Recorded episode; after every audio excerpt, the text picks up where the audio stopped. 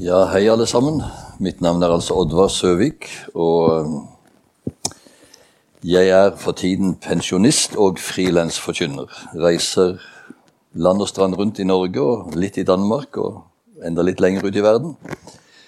Og har interesseret mig for dette Torino-klæde i mange år. Jeg har været pastor i den evangelisk-lutherske frikirke, blev pensionist for fire år siden, og har aldrig haft det så travelt som nu.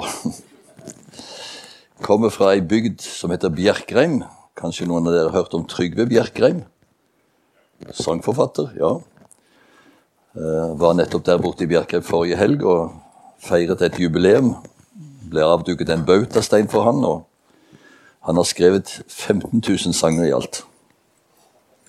Godt gjort. Kan dere forstå, når jeg snakker sådan som dette? Det går veldig bra. Mm. Jeg var gift i toogfyrre år med en kone som heter Maria. Hun var syk i femogtyve år før hun døde. Og så blev jeg gift for halvandet år siden med en som heter Liv. Og da havde jeg først fået et løfte fra Herren, at han ville give mig liv og overflod. Og det stemte jo veldig godt. Og jeg har interesseret mig for dette Torino-klæde i mange, mange år. Og jeg har en god ven i Kristiansand som heter Jostein Andreasen. Og vi har på en måte været sånt radarpar som har fulgt hverandre og informert hverandre. Og en høstdag vi var ute og gik tur i to tusind og ni, så siger han, vet du hvad, Oddvar, næste år skal klæde vises frem i Torino. Og da sa jeg umiddelbart, da drar vi for å se det. Og nå skal vi altså en tur til Torino, til Johannes-døperkatedralen, der dette klæder har vært oppbevart siden femten syttiåtte. Og det er kanskje bra å få slått av litt lys, så blir bildene litt bedre. Går det an?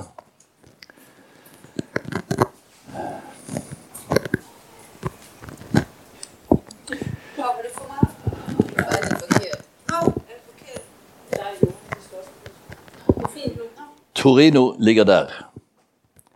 Kanskje mest kjent for sine biler, Fiat, Fabrico Italiano Automobil Torino eller noe sånt. Men derfor har altså dette likeledes vært oppbevart siden femten syttiåtte. Vi skal komme tilbake igjen til historien. Når det ikke vises frem, for i århundre ble det vist frem fire ganger, så ligger det i dette skrinet. Og utenpå der står det Tuam Sindonem Veneramo Domine et Tuam Recolimus Passionem. Ditt liklede ærer vi, Herre, og din lidelse minnes vi. Første gang jeg hørte om dette klæde, det var da jeg læste National Geographic i juni nitten åtti. Da stod der en artikel som heter Mystery of the Shroud. Og siden da har jeg faktisk været hektet på dette. Litt skurring.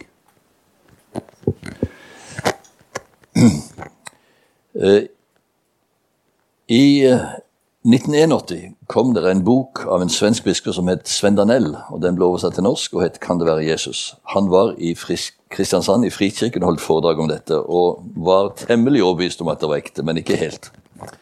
Året etter så kom det en bok som også var oversatt fra no- til norsk, som het Likled fra Torino av Kenneth Stevenson og Gary Habermas. De var med og forsket på dette kledet i syttiåtte. Jostein er han som står der. Og vi bestemte oss for at vi ville fly ned til Roma og ta tog opp til Torino. Men så begynte islendingen å spy ut aske, så alle fly ble kansellert. Så vi måtte kjøre ned. Da fikk vi med oss et par andre venner også, og kjørte to tusind seks hundrede kilometer hver vei for å se et tøystykke i femten minutter. Men det var resan verdt, som svensken sa. Vi måtte bestille time, hadde fått time klokken kvart på ti den toogtyvende april. Men da vi så køen om morgenen, så var kilometer lang, så skjønte vi at vi måtte bare stille oss opp. Og her er vi da på vei til katedralen. Da Jostein kom tilbake igjen, så skrev han denne boken, Jostein Andreasen, Likledd i Torino, et tegn for vår tid. Men det er en stor vitenskapelig avhandling med en tredjepart av boka er fotnoter. Så jeg sa til Jostein, kan jeg få lage en liten forenklet utgave? Som vi to kan stå sammen om, så putter jeg på litt av mine forskningsresultater, og så får du hovedsakelig dine. Og det ble da denne lille boken, som har kommet i tre opplag, til sammen tretten tusen eksemplarer. Og det som jeg sier i kveld, står i den lille boken, som også er for salg. Det er kveldens reklame. Men da vi var der i to tusind og ti, så fikk vi vite at kledet skal vises frem neste gang i to tusind og femogtyve. Men så ble det vist frem i to tusen og femten, og her er det fra åpningen av utstillingen. Og det skyldtes at denne mannen, en som heter Giovanni Bosco, han var født i atten femten, ble kanonisert som helgen i nitten trettifem, og de skulle feire to hundre års jubileet for hans fødsel. Og da ble kledet vist frem. Og det kom nesten tre millioner mennesker for å se det i løpet av syttisju dager. Hva liker det viser? Det var underlig å komme inn i katedralen, for ute var det jo prat og støy og ståk, og så kom vi inn i katedralen, og så er det aldeles så stille at du kunne høre en knappenål falle. Og vi hadde vel alle sammen en følelse at vi var på hellig grunn. Og jeg ble stående sånn cirka midt foran kledet, og så disse blodflekkene og merkene etter den korsfestede Kristus. Og jeg ble så grepet at jeg stod der og gråt i ti minutter. Og kunne nesten ikke fortelle om dette uten å ta til tårene i lang, lang tid etterpå. Kledet er fire komma fire meter langt, en meter og ti bredt. Og det tilsvarer en målenhet på Jesu tid som et kubit, som var femogfemti centimeter, så det er åtte ganger to kubit. Og det viser altså et svagt avtrykk av en mann i full legemsstørrelse, forside og bakside. Vi legger også merke til noen merker her, skal komme tilbake til de. Kledet er ganske tynt, null komma to til null komma tre millimeter, og veier to komma fem kilo, laget av lin. Jesus døde ved den niende time. Så ble han tatt ned av korset. Klokken var så da tre, klokken blir nok både fire og fem, før han blir da båret til graven. Han har stivnet i dødskrampe. Dødskrampe inntreffer veldig fort når man har lidd en voldsom død. Og så har de bare lagt et klede rundt han slik for å stelle like når sabbaten var over.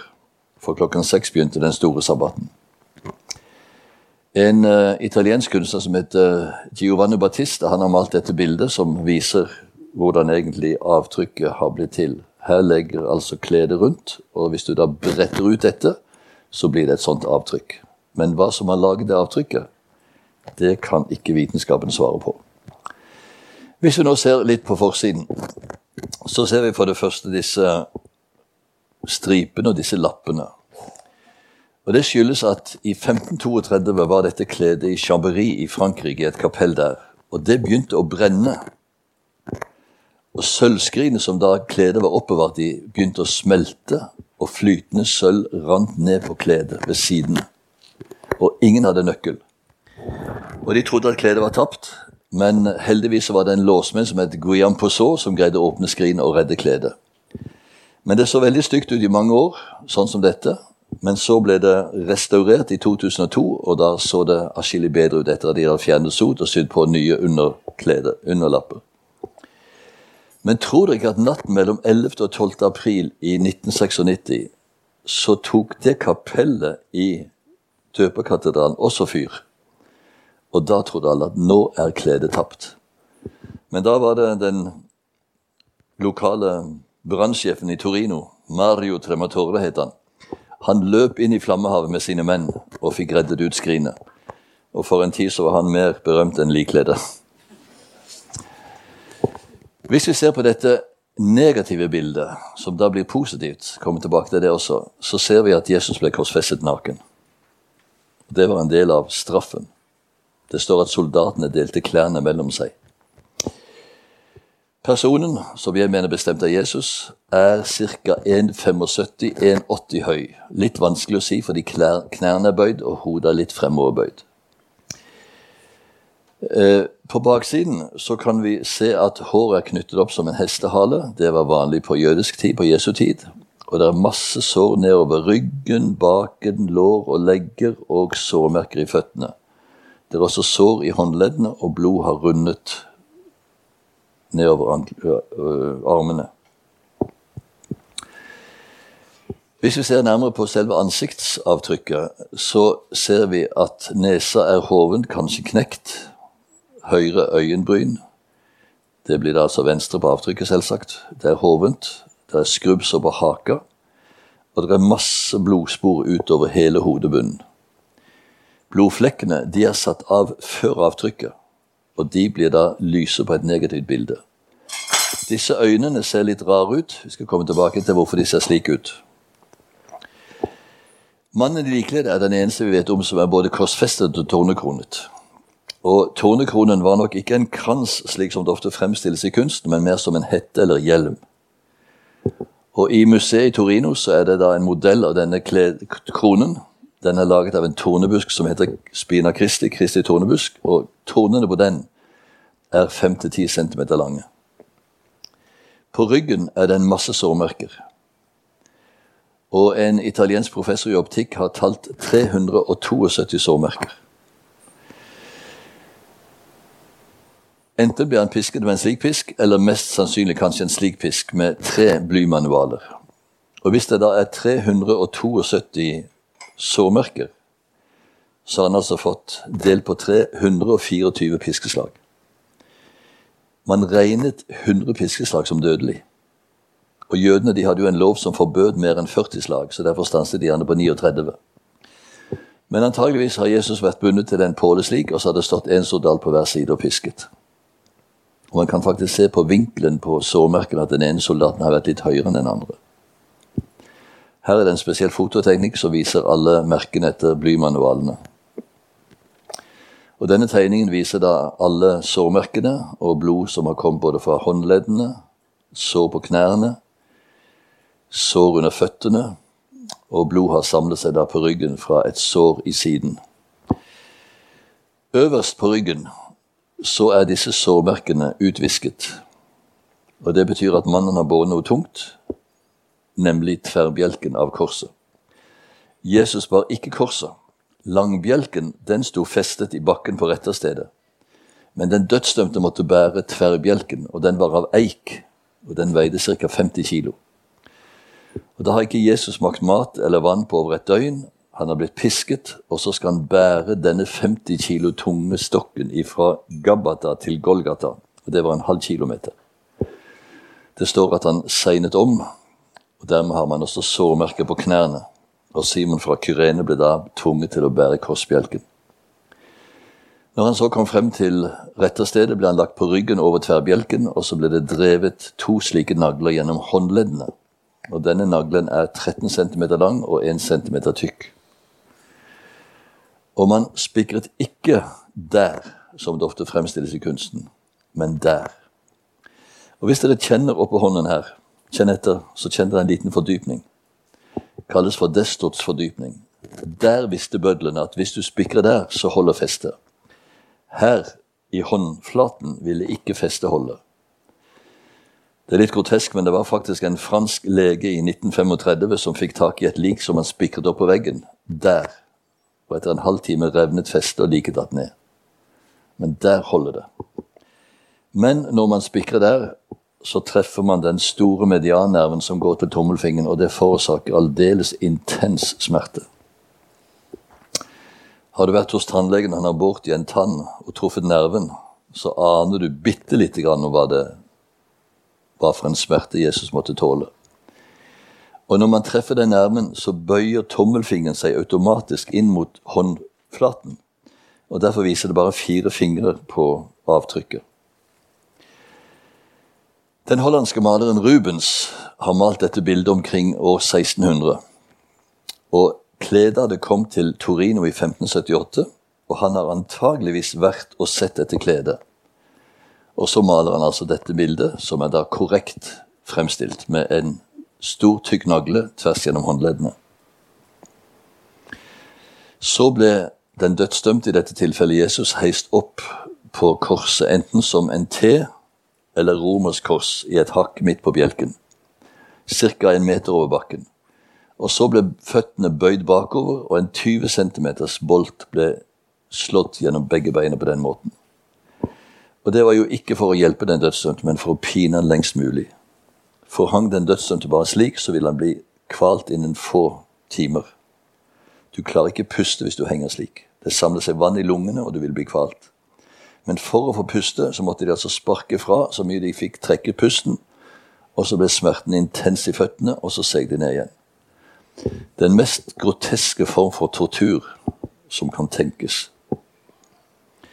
Og her ser vi da på blodsporene fra håndleddene at blod har dannet en vinkel på cirka ti grader. Og hvis dere er veldig velvillige, så kan dere skimte en tommelfinger under disse fire fingrene. Det er næsten som et røntgenbilde. På høyre side, det blir jo venstre side på avtrykket, der er det et sårmørke som er akkurat så stort som et romersk spyd, fire komma fem centimeter gange en komma en centimeter. Og blodet som har rundet ut fra dette mørket, er blod av en død person. De andre sårmørkene er fra en levende person. Og hvordan kan man vite det? Jo, for blod som koagulerer etter en times tid, der synker blodlegemene ned, og så får man dette blodserumet. Og det fluorescerer når man belyser det med infra, nei, ultrafiolett lys. Så det er altså et sår av en død person. Og det stemmer med det som Johannes skriver i sitt evangelium. Jødene forlangte jo at de dødsdømte skulle tas ned av korset før sabbaten. Og for da å ta liv av røvene, så slo de av leggbeina, eller lårbeina, og så seg de ned og ble kvalt. Men da det kom til Jesus, så var han død. Men for å forvisse seg om dette, så var det en soldat som stakk et spyd i siden, og det kom ut blod og vann, skriver Johannes. Hva forskningen bekrefter. I atten nittiåtte så fikk denne gentlemanen som heter Secondo Pia lov til å ta et bilde av kledet som ble vist frem i atten nittiåtte i forbindelse med tre hundre års jubileet for at kledet kom til Torino. Han hadde fått seg et kjekt lite digitalkamera. Slik så det ut, står på museet i Torino, seksti gange seksti centimeter. Og da var fotograferingskunsten også nylig oppfunnet, og da han fremkalte den negative fotoplaten, så fikk han nesten sjokk. For det bildet som kom frem i fotovesken, det var dette bildet. Det var en negativ fotoplate, men bildet er positivt. Da skjønte han at det avtrykket er et negativ. På et negativt bilde så er de mørke flatene, lyse flatene mørke, og de mørke flatene lyse på et negativt avtrykk, så blir det motsatt. Da blir det altså bildet positivt med lyse flate der det er lyst og så videre. Og det fortelles at da han så det bildet, så løp han inn til kona si og sa med skjelvende stemme: «Jeg har sett Guds ansikt, jeg har sett Guds ansikt». Og fra da av så ble det fart i forskningen. Da ble det dannet en egen vitenskap som kalles for sindonologi. Sindon betyr liklede. Og nå har vi ikke tid til å gå inn på alt det som skjedde i mellomkrigsårene, men i nitten syttitre så startet man for alvor å forske på dette kledet, og har fortsatt med det til i dag. Og det begynte med denne her mannen som heter Max Frei Sulzer. Han var sveitsisk kriminolog. Han var interessert i å finne ut, er det pollenkorn på kledet som kan si oss noe om hvor kledet har vært opp gjennom historien? Og alle planter har jo hver sine pollenkorn, og ved hjelp av en meget enkel teknikk. Han tok bare klistret en teip på kledet, dro den av, og så under mikroskopet hva slags pollenkorn det var. Og han fant treogtredve pollenkorn, av femtiåtte forskjellige i alt, som bare vokser i Israel og Tyrkia. Og kledet har ikke vært utenfor Europa siden tretten femtisju. En annen forsker som heter Uri Baruch, han brukte sitt elektronmikroskop, og fant ut at de fleste pollenkornene, enognitti av to hundre og to, for å være helt nøyaktig, kom av denne planten her, som ser ut som en kråkebolle. Planten ser slik ut og vokser i Israel. Gundelia tournefortii. En annen professor i tekstilteknologi som heter Gilbert Raes, han eh, sa at kledet er vevd i et slags fiskebeinsmønster som var vanlig på Jesu tid. Men det han også fant ut, var at i dette linkledet, linkledet mener jeg, som er vevd etter gammelt mønster, der var det små partikler av bomull. Og det var i og for seg ikke så sensasjonelt, for det betyr bare at man har vært bomull også på den levevstolen. Men den bomulltypen han fant, vokser bare i Israel, ikke i Europa. Så var det to amerikanske forskere, en som het John Jackson og en som het Eric Jumper. De jobbet ved romfartsenteret i Colorado Springs i U S A, og de hadde funnet opp en maskin, et apparat, en V P åtte bildeanalysator som de brukte på satellittbilder for å få frem tredimensjonale bilder. Og så fant de ut at de skulle bruke det apparatet på likkledet også. Og da kom det frem et tredimensjonalt bilde. Og John Jackson sa at Jeg tror vi hadde noe av den samme følelsen som uh, Secondo Pia. Vi har sett Guds ansikt. Og hvorfor er bildet tredimensjonalt? Jo, fordi at kleder ligget rundt kroppen. Og så har plutselig Jesus, som lå i dette kledet, forsvunnet. Og i det øyeblikk han forsvinner, så dannes det seg et avtrykk, og så klapper kledet sammen. Men dermed blir bildet tredimensionalt. Og de oppdaget noe annet også, at disse runde øynene, det var rett og slett mynter som var lagt på øynene for å holde de igjen, slik at ikke den døde skulle ligge og stirre i dødskampen. Og det var vanlig jødisk begravelsespraksis. Men det interessante, hvis dere ser her, er det som en tryllestav. Slik ser det ut på kledet. Denne mynten ble preget av Pontius Pilatus i år tjueni. Og dermed så tidfester jo kledet seg selv. Den romersk lepton. Min venn Jostein har fått tak i to slike mynter. Og her ser du igjen denne tryllestaven. Og der kan du lese K A I C, og så er det utvisket. Og så kommer det R I O U, Kaisaros Tiberiu, keiser Tiberius. Nå var han keiser, fjorten til seksogtredve etter Kristus. Slik så han ut. Ja, det var et frimærke som ble gitt ut i forbindelse med firehundreårsjubileet. Så i nitten syttiåtte så kom fireogtyve amerikanske forskere med åtte tonn med vitenskapelig utstyr. Og de hadde fått lov til å undersøke dette kledet med all den tenkelige vitenskapelige ekspertise og utstyr som de hadde, og de jobbet fem døgn, natt og dag, eller nøyaktig hundre og toogtyve timer. Og de tok masse prøver, tretti tusen bilder, tusen blodprøver, og masse andre fotografier med alle slags belysninger og så videre og så videre. Han som ledet denne forskningsgruppen står der, en som er John Jackson, en av disse to rom, romforskerne. Og da de var ferdige med sine prøver, så, ja, først var de interessert i å finne ut, er det virkelig ekte blod på dette kledet? Eller er det malt, dette røde stoffet? Og etter, som sagt, å ha tatt tusen tester, så konkluderte de med, det er ekte blod. Det er type A B, nok så vanlig i Midtøsten, sjeldne hos oss. Men til og med arterieblod og veneblod var riktig plassert på kledet. Altså blod som går fra hjertet og blod som går til hjertet. Og det var jo ingen i middelalderen som visste om blodomløpet. Men det var jo mistenkelig rødt etter å være så gammelt. Men det skyldes at de fant et stoff i dette blodet som heter bilirubin, som utvikles eller utskilles i blodet når man er i en veldig stresset situasjon. Og det må man jo si at en korsfestelse er. Her er en spesiell fototeknikk som forsterker blodflekken, og vi ser hvor mye Jesus har blødd fra sår i ansiktet og nedover kroppen. Så dannet de en forskningsgruppe som de kaller for STURP, Shadow Terrain Research Project. Over fire hundre vitenskapsmenn og kvinner deltok i alt i tre år. Brukte hundre og femti tusen timer, representerte seksogfyrti ulike vitenskapsgreiner. Som sagt, kjemikerne Hellerada tok over tusen tester av blodflekkene, og vi kan si i særklasse det objekt i verden som er mest undersøkt vitenskapelig, kontinuerlig siden atten nittiåtte, og særlig fra nitten syttitre til i dag.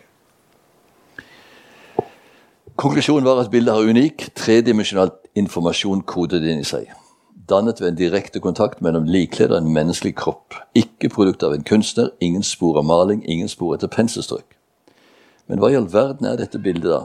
Jo, de fant ut at det var en blanding av et svimerke og et røntgenbilde, men man vet ikke hvordan det ble til. Men konklusjonen var i alle fall bildet på likledet er av en virkelig menneskelig skikkelse av en pisket, korsfestet mann.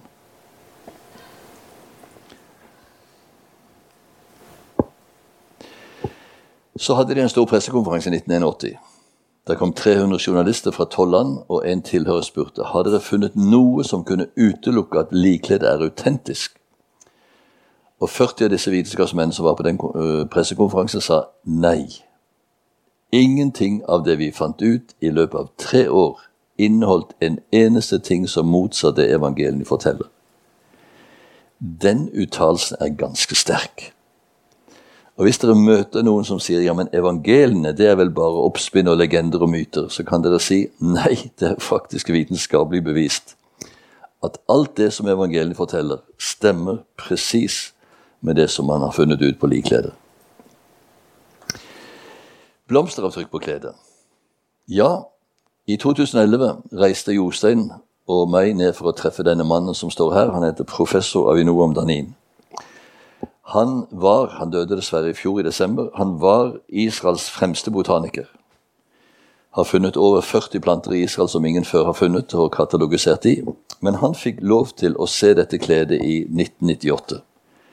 Og da la han mærke til noget som ingen før havde, eller i hvert fall en før havde kanskje antydet, men han så det med en gang, at der var blomsteravtryk på klædet. Og han skrev en flora året etterpå, sammen med et par andre forskere. Og den blev også revideret og udvidet og lagt på med farger ti år senere. Og den hedder altså The Botany of the Shroud of Turin. Og han fandt ut at den planten som det var mest avtryk av, det var denne her Zygophyllum dumosum, som det heter på latin. Her ser vi blomsten, her ser vi stilk, stilk, blad, blomst, stilk, stilk, blad. Og den, en anden som også fandt, det var denne gule krysantemen. Hvis dere er veldig velvillige, så kan dere se en runding her, og så ser dere bladene her, ikke sant? Og den ser slik ut i virkeligheten, og vokser plenty av Israel. Men det mest fantastiske, det var hva han fortalte om denne planten. En kappersplante som heter Capparis aegyptia. Den vokser i Jerusalem-området. Den blomster i begynnelsen av april. Blomsten åpner seg klokken fire på ettermiddagen og lukker seg når det blir mørkt. Så denne planten, sa han, den er plukket i Jerusalem, lagt på den døde kroppen en gang etter klokken fire, før klokken seks. I have seen it with my own eyes, sa han. Og det bekrefter også at Jesus døde i påsken i antageligvis år trettitre. Men når vi først hadde fått blod på tann ved å reise, så reiste vi like så godt til Colorado Springs også for å treffe John Jackson. Og han er vel verdens fremste forsker på ligklæde. Og vi fikk en par timer uforglemmelig undervisning om det siste nye innenfor forskningen. Blant annet så sa han det at på dette klædet er det klippet av en tøyremse på cirka fem centimeter, som er sydd på igjen. Hvorfor har man klippet av en remse og sydd den på igjen etterpå? Jo, ved hjelp av denne bildeanalysatoren, som de fant disse tredimensionale avtrykkene, så kunne de skimte at det var surret et bånd rundt kledet sånn. Så antageligvis så har Jesus blitt først lagt kledet over sånn, så hadde de brettet opp på sidene, og så hadde de knyttet det her med denne stripa som de hadde klippet av, og så hadde de surret rundt og knyttet under haka. Og slik gikk de antageligvis ifra Jesu kropp på langfredag kveld. Da han var ferdig med sin forelesning, han fortalte at han reiste rundt i hele verden og underviste om dette, så visket jeg til min venn Jostein, skal vi invitere han til Norge? Ja, men det går nok ikke, sa han. Vi prøver, sa jeg. Så sa han, jeg vil svært gjerne komme. Min oldefar kom fra Drammen. Og han kom aldri tilbake til Norge. Det gjorde heller ikke min bestefar, heller ikke min far, og heller ikke jeg. Jeg kommer svært gjerne, sa han. Så året etter kom han, og vi fant den gården der oldefar hans kom ifra. Men det var ingen hjemme. Så plutselig dukket denne gutten opp. Og min venn Jostein trodde det var en engel som hadde landet i skokanten. Men vi spurte, vet du om det er noen ruiner her? Ja, det visste han om. Oppe i skokanten. Bare kom og se. Så her står antageligvis John Jackson på sin oldefars husgrunn. Det var veldig spesielt. Så vi reiste der rundt i Oslo, Drammen, Kristiansand, Stavanger, Bergen, og hadde forelesning på universiteter og møter. Dette er fra Frikirken i Kristiansand, der jeg har vært pastor. Og det var utrolig spennende. Men så kommer spørsmålet, er likkledd ekte? I nitten åttiåtte så fikk British Museum lov til å ta en prøve av en, et hjørne på kledet. Og dette skulle analyseres ved den såkalte C fjorten metoden. Det ble delt opp i noen små stykker og sendt til universiteter i Arizona, Zürich og Oxford. Arizona fikk to stykker. De skulle ikke konferere med hverandre, men de skulle uavhengig av hverandre teste kledets alder ved C fjorten metoden. Og den går jo ut på at alle organismer, dyr og planter tar opp i seg kullisotopen C fjorten, Når organismen dør, begynner denne isotopen å spaltes, og den spaltes da i løpet av fem tusen syv hundre og tretti år, så kan man måle spaltingen og finne ut hvor gammelt er da dette. Og i oktober, den trettende oktober, kom resultatet. The Shroud of Turin shown to be a fake. Jeg husker da jeg så det oppslaget. For en nedtur! Her til venstre står Edward Hall, en uh, kjent britisk artist. Her står Michael Tide, som ledet denne forskningsgruppen, og her står Robert Hedges fra British Museum. Og de hadde en stor pressekonferanse, og de konstaterte at kledet er laget en gang mellom tolv seksti og tretten nitti. Og Edward Hall, han satt veldig tilfreds, sier til og med skrevet et utropstegn, så tilfreds er det med resultatet. Og han sa, hvis noen fortsatt tror at dette er ekte, så kan man bare sammenligne det med dem som tror at jorden er flat. Dette var lett. Ateistene jublet. De ga British Museum hundre tusen pund som takk for innsatsen.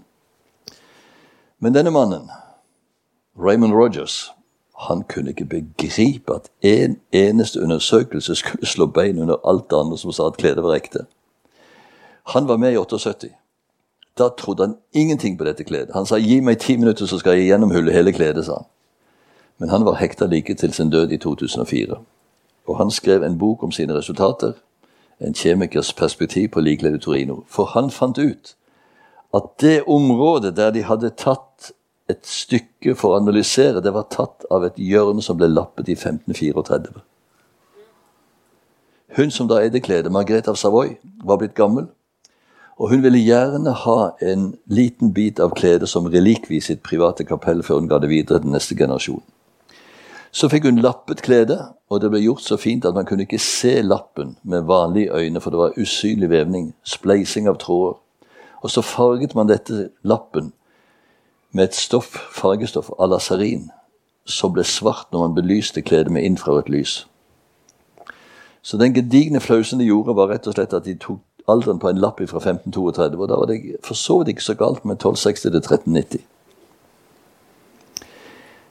At denne undersøkelsen var feil, ble også ytterligere bekreftet da de fant dette manuskriptet i et bibliotek i Budapest. Det er fra elleve femti. De sa at likledet var tolv seksti, men dette er fra elleve femti. Og det er ingen tvil om at denne kunstneren som har laget denne tegningen, må ha sett kledet.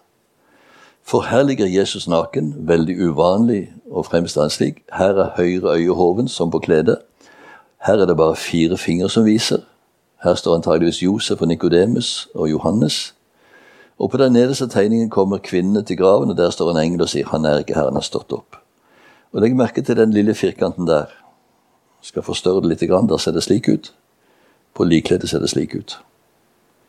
Han har tenkt i detalj. Han har til og med fått med dette fiskebeinsmønstret som kledet er vevd i. Så denne kunstneren må ha vært i Konstantinopel, der kledet da var oppbevart, og sett kledet og laget denne tegningen fra elleve femti. Og så fant man et annet dokument fra en korsfarer fra tolv hundre og fire, en som heter Robert Clary. Han skriver at i en kirke i Konstantinopel som het Med dame sendte Maria de Blakerne, en kirke som het Vår Frue, Sankta Maria de Blakerne.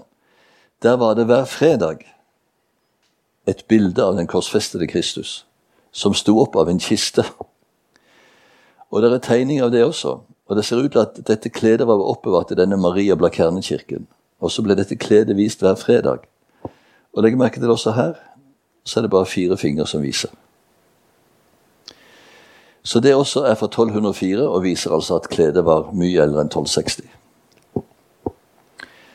En rettsmedisin som heter Robert Bucklin sier at dersom jeg ble spurt i en rettssal om jeg ville sette hele mitt profesjonelle omdømme på spill angående linkledet fra Torino, vil jeg svare helt bestemt at det er Jesu Kristi liklede, og at figuren på kledet er Jesu legeme.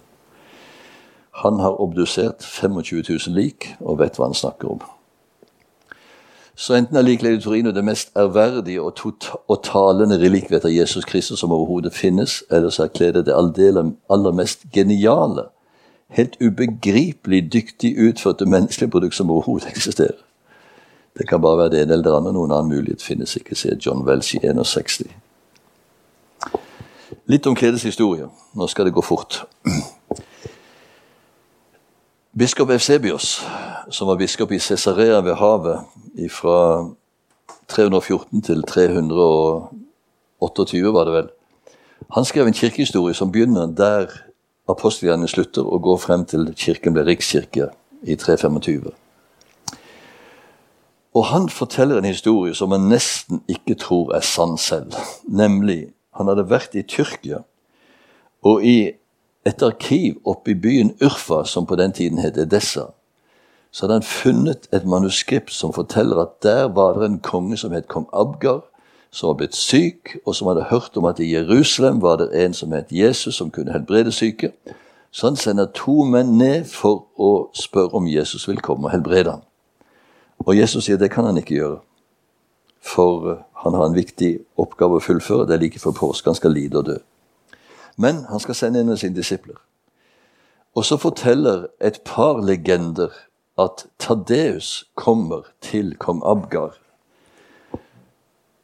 Dette historien er en gang fra mellom tretti og femogtretti, og han har med seg et klede med et avtrykk av Jesu ansikt. Det er brettet i fire, slik at bare ansiktet viser, det kalles for tetradiplon. Og når kongen ser dette kledet med Jesu ansikt, så blir han så grepet at han kommer til tro. Og Tadeus legger sine hender på han og ber for han, og han blir helbredet. Og noen sier at dette er en legende, men også en legende kan inneholde sannhet. I alle fall så er det en mynt som viser at kong Abgar har et kors i sin hjelm. Og det må jo bety noe spesielt. Kanskje nettopp at han ble en kristen. Og noen sier som sagt det er en legende. Ja, men den lever i alle fall videre, for denne her tyrkiske hundre tusen dramsseddel fra to tusen og ni. Den viser kong Abgar og likkledet med Jesu ansikt. Og her står kong Abgar og tar imot Tadeus som kommer med kledet. Så historien lever videre. Men så forsvinner kledet omkring år fire hundre. Det hadde vært i byen til år fire hundre. Da blir byen angrepet av fiendtlige herrer. Og de gjemmer kledet og glemmer hvor det var. Og så går det hundre og fireogfyrti år, og da blir byen angrepet av perserne. De bygger stillas for å klatre over murene, og byen er i største fare. Da er det en biskop som heter Evlalios, som har en drøm en natt. En mann kommer til han i drømmen, muligens en engel, og sier, hvis du tar det kledet med et bilde av den korsfestede Jesus, som ikke er laget av menneskehender, og viser det mot fienden, så skal byen bli reddet. Og biskopen sier i drømmen, jeg har hørt det skal finnes et sånt klede, men ingen vet hvor det er. Så sier mannen i drømmen, gå og let over byporten, der vil du finne kledet. Og ganske riktig, neste dag går de og leter over byporten, og finner altså et brett klede som er brettet i fire, og som viser altså Jesu ansikt. Og så forteller historien eller legenden videre at de bærer dette kledet i prosesjon gjennom byen, og fienden flykter. Jeg fikk dessverre ikke med flukten på bildet. Og stillaset som de hadde bygget opp rundt byen tar fyr, og fienden flykter. Så er kledet i Edessa til ni hundre og fireogfyrti. Da kommer en herfører som heter Korkuas ifra keiser Romanos den første Lekapones, og forlanger å få utlevert klede. Hvis ikke, vil han jevne byen med jorden. Men hvis han får klede, skal de få tolv tusen sølvpenger, og han skal sette fri to hundre krigsfanger som han har tatt til fange. Folket protesterer, de mener at byen har blitt velsignet ved dette kledet, men det er ingen vei utenom. Og her kommer da Korkuas og avleverer keiser, bildet, eller kledet med Jesu ansikt til keiseren. Romanos den første. Så er kledet i Konstantinopel til tolv hundre og fire. Da kommer det fjerde korstoget som kommer med Frankrike fra franskmenn. De inntar byen, de herjer og plundrer og brenner og tar med seg det de finner av skatter. Og neste gang kledet dukker opp er i byen Liré i Frankrike. Og da er det en tempelridder som heter Anno Sabatier som forteller at han måtte sverge troskap ved et klede med et bilde av Jesus på. Antageligvis likkledet. Så kommer kledet til Chambéry, der det kom i brann i femten trettito, og i femten syttiåtte kom det da til Torino. Muligens ble det gjemt også noen år i Besancon, men det er litt mer usikkert. Her er forresten en pilgrimsmerke fra tretten førtifem, som viser altså da klædet. Her ser du altså klædet og avtrykkene. Ja, litt om historikken, den tror jeg bare vi hopper over. Men klædet var i privat eie hos huset Savoy, som i de neste fem hundre årene kom til å eie klædet. Og i atten førtiåtte ble det til den italienske kongeslekt, noe som varte frem til nitten førtiseks, da ble jo Italia republikk. Og ekskong Umberto, den andre, han testamenterte kledet til Vatikanet like før han døde i nitten åttitre. Så den katolske kirke har egentlig bare eid kledet siden nitten åttitre. Tidligere har det vært i privat eie, selv om det har vært oppbevart i denne katedralen. Ja, her er noen utstillinger. Men et interessant spørsmål til slutt. Kan vi vite hvordan Jesus så ut? Hvorfor fremstilles Jesus med langt hår og skjegg? Det står ikke beskrevet noen gang i Bibelen hvordan Jesus så ut. Og da vi hadde vært i Torino, så kjørte vi ned til Roma og gikk i Calictus-katakombene. Det er kanskje den største katakombene. Ti kilometer med ganger under jorden i fire etasjer. Og der var det en del freskomalerier, blant annet av Jesus som den gode hyrde, kort hår, skjeggløs. Her er det kvinnen med blødning som rører ved Jesu kappe. Jesus har kort hår og er skjeggløs.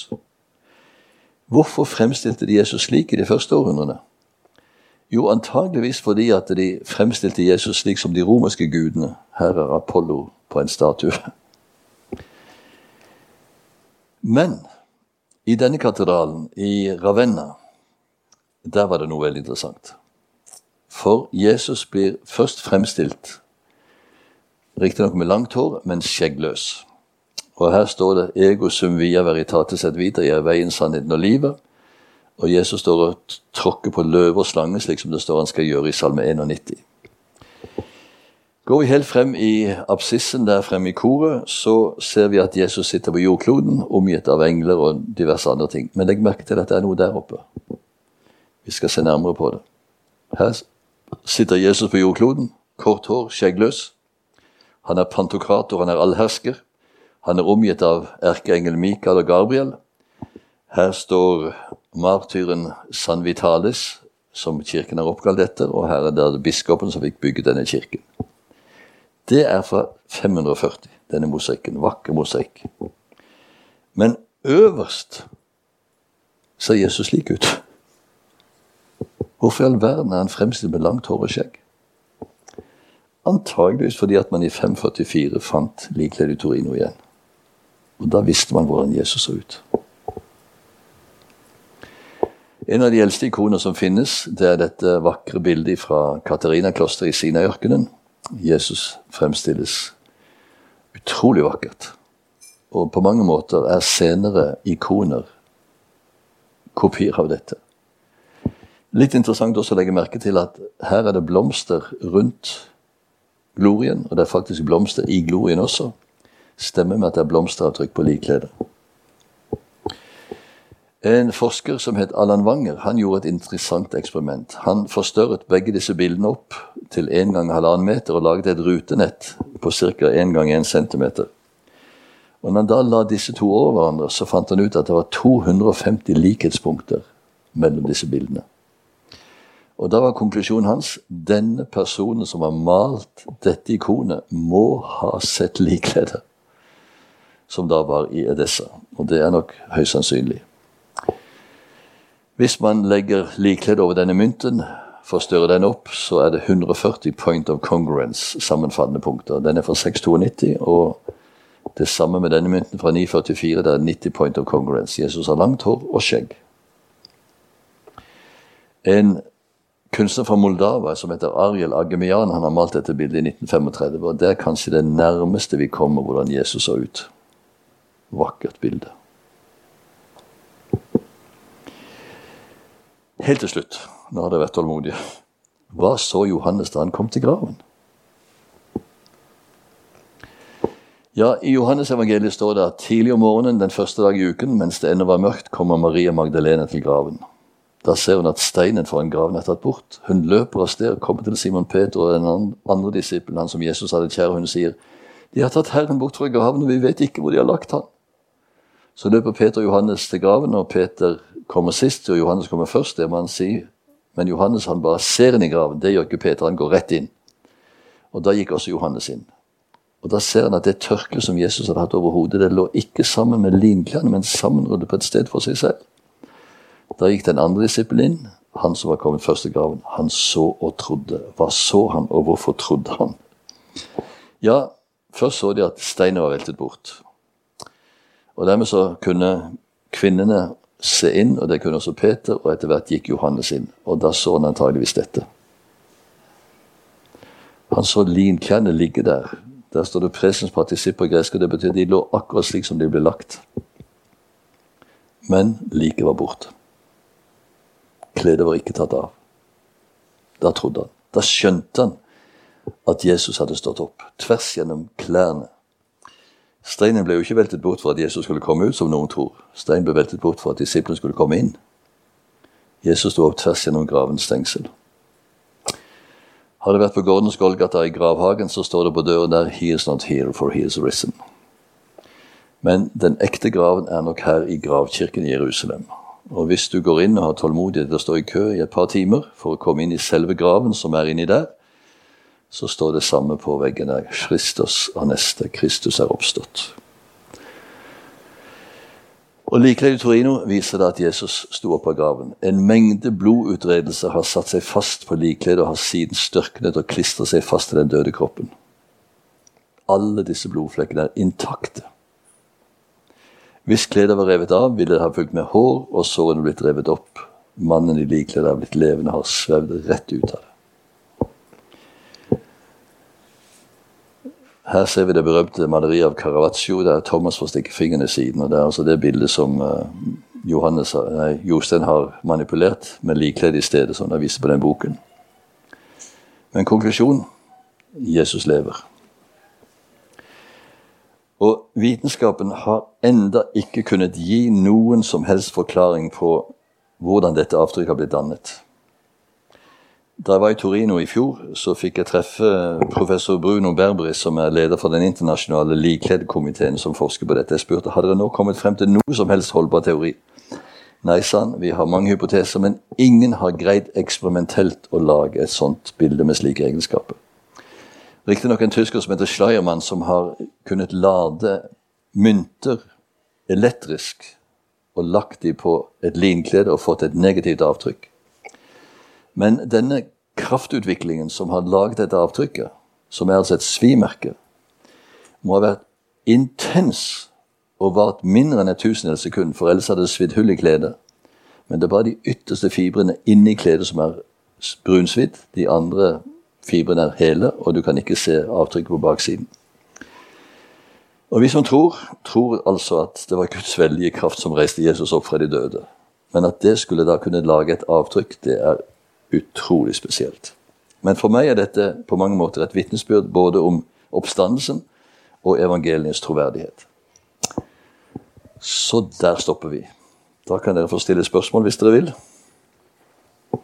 Kan vi få litt lys?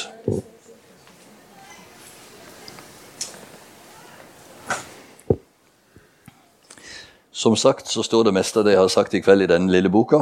Den koster halvtreds kroner. femti kroner. Det er en fin bok å bruke som pre-evangelisering.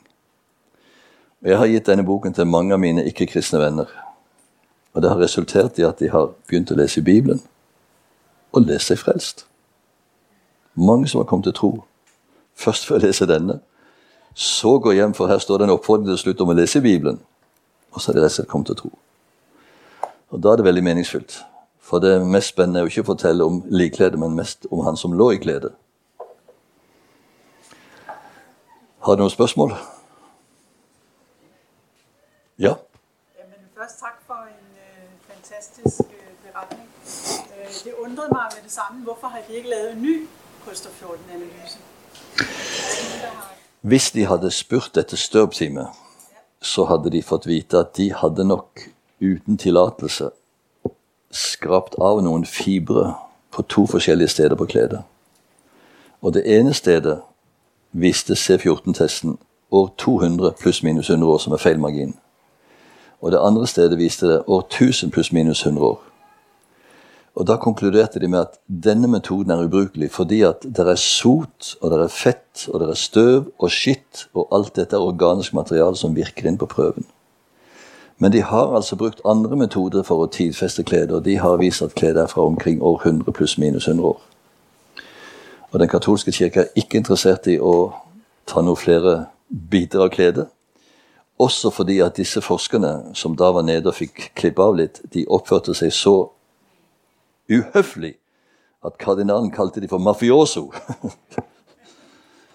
Og det var tydeligvis næsten et bestillingsverk. Og de konfererte med hverandre disse universitetene, og det var tydeligvis at nå skal vi prøve å torpedere dette i likhet en gang for alle. Men det har altså ikke holdt. Ja, andre spørsmål? Ja? Jeg tænkte på det sammenlignet, eller man har sammenlignet de der billeder, der var malet med klæde, så er det vel ikke negativt, som så er positivt. Altså på klæde er det negativt. Ja, præcis. Ja. Med den. Altså, da du viste de der to billeder med net, ja, over, der var det jo... Øh, der var det ikoner og negative, de hadde sammenlignet. Ja, men det har de jo ikke set, dem der var i femtenhundredetallet. Fordi det var først, man fik jo først negative i nitten hundrede. Ja, men det, det er nå de altså har tatt den testen. Ikoner i Katarina-klosteret er fra ca. fem hundre og femti. Og... dette negative, det er jo da fra atten nittiåtte. Og så har de da så tatt disse bildene i dag og lagt over. Og fått da to hundre og femti sammenfallende punkter. Det er jo bare, hvordan maleren kunne se de ting, hvis han ikke har sett negative. Han har sett Han har sett negativen. Det må han jo ha gjort. Kunstneren som har malt det ikonet må ha sett negative. Og du kan jo skimte omrisset. Ja, du kan jo det. Men det kommer mye klarere frem når du ser det negative bildet, for da får du et positivt bilde. Ja. Mm. Ja, andre ting?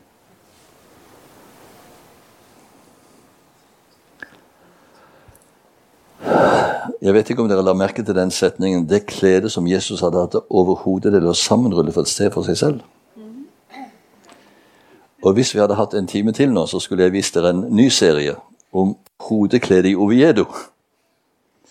For i Oviedo i Spania, Oviedo ligger lengst nord i Spania, der i San Salvador-katedralen ligger dette kledet oppbevart.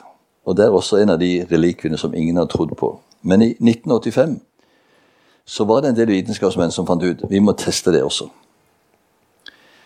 Og det ble grundig undersøkt, brukte flere år på det også. Og de fant ut, dette kledet har bare blodflekker. Ingen avtrykk, men det er blodflekker. Og disse blodflekkene, de sammenfaller med blodflekkene på likkledet i Torino. sytti punkter på fremsiden og femti punkter på baksiden. Det er blodtype A B, det er pollenkorn fra Israel og fra Nordafrika. Og man kan altså følge historien fra Jordandalen, der kledet var oppbevart, til seks hundre og fireogtredve. Da kom muslimene, så flyktet de med kledet til Alexandria. Flyktet gjennom Nord-Afrika, så kom muslimene etter, og så endte de altså oppe i Oviedo i åtte hundre og elleve etter Kristus. Og der har kledet vært. Og det vises frem på langfredag og på høsten en gang. Og Jostein og meg reiste ned i to tusen og tolv for å se det. Og det var også en ganske sterk opplevelse. Men grunnen til at de har tatt vare på dette hodekledet, det var jo fordi at jødene har den tro den dag i dag at liv er i blodet. Og når en person har lidd en voldsom død, så må han begraves med blodet. Jeg vet ikke om dere har sett på terroraksjoner fra Jerusalem, der går de og feier opp blodet etter de som har blitt drept i terroraksjonen, for de skal ha blodet med i graven. Så det de har gjort når de skulle ta Jesus ned fra korset, de tar en svededuk, surrer den rundt hodet, og så bærer de Jesus til graven med denne kluten rundt hodet, og så kommer de til graven og så trekker de den kluten av, og legger den ved siden av, og så legger de likkledet rundt. Og det kledet med Jesu blod tok de også vare på. Og i dag mener de fleste vitenskapsmenn at det er samme person som har ligget i hodekledet, som har ligget i likkledet, altså Jesus. Og det er jo så ganske spesielt.